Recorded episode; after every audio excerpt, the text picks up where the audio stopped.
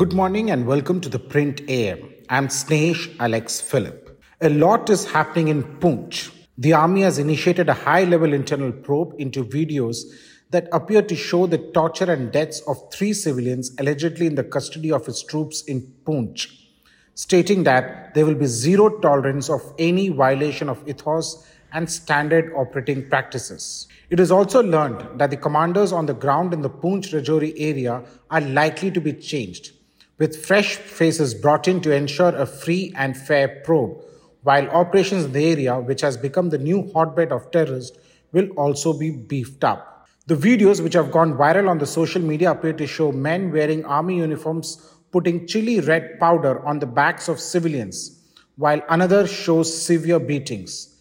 The authenticity of the videos has not been verified and is a matter of investigation. The bodies of the three civilians, Safir Hussain 43, Mohammed Shaukat 27, and Shabir Ahmed 32, all residents of Topa Pir village of Bufliaz, who were allegedly among those picked up by the army, were found near the encounter site, while several have been admitted to hospital with injuries. The deaths and torture videos have already created ripples in Kashmir, which has largely remained quiet till now. Sources in the defense and security establishment said that certain officers are likely to be sent on compulsory leave. They added that besides the alleged torture and death of civilians at the hands of its men, the series of operational setbacks in the region has been viewed strongly. Sources said that the army has zero tolerance for any violation of its ethos or standard operating procedures.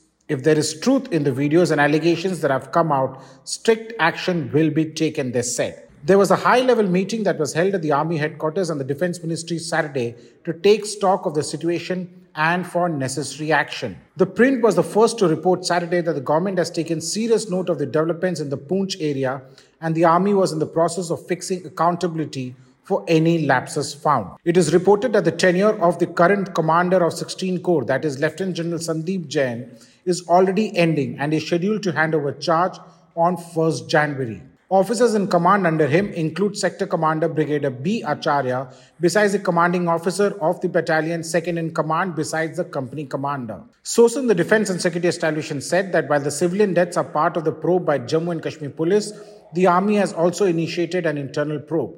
They added that local commanders in the field at multiple levels are likely to be changed with fresh faces who have wide and successful experience in counterterrorism operations being brought in. The civilians were picked up by the same formation that had suffered casualties of four soldiers in an ambush by terrorists on Thursday. It is learned that bodies of at least two soldiers were mutilated. As reported by the print in November, the Rajouri Poonch area has shown a worrying trend over the past one and a half years, with soldiers getting ambushed by terrorists who seem to be operating freely.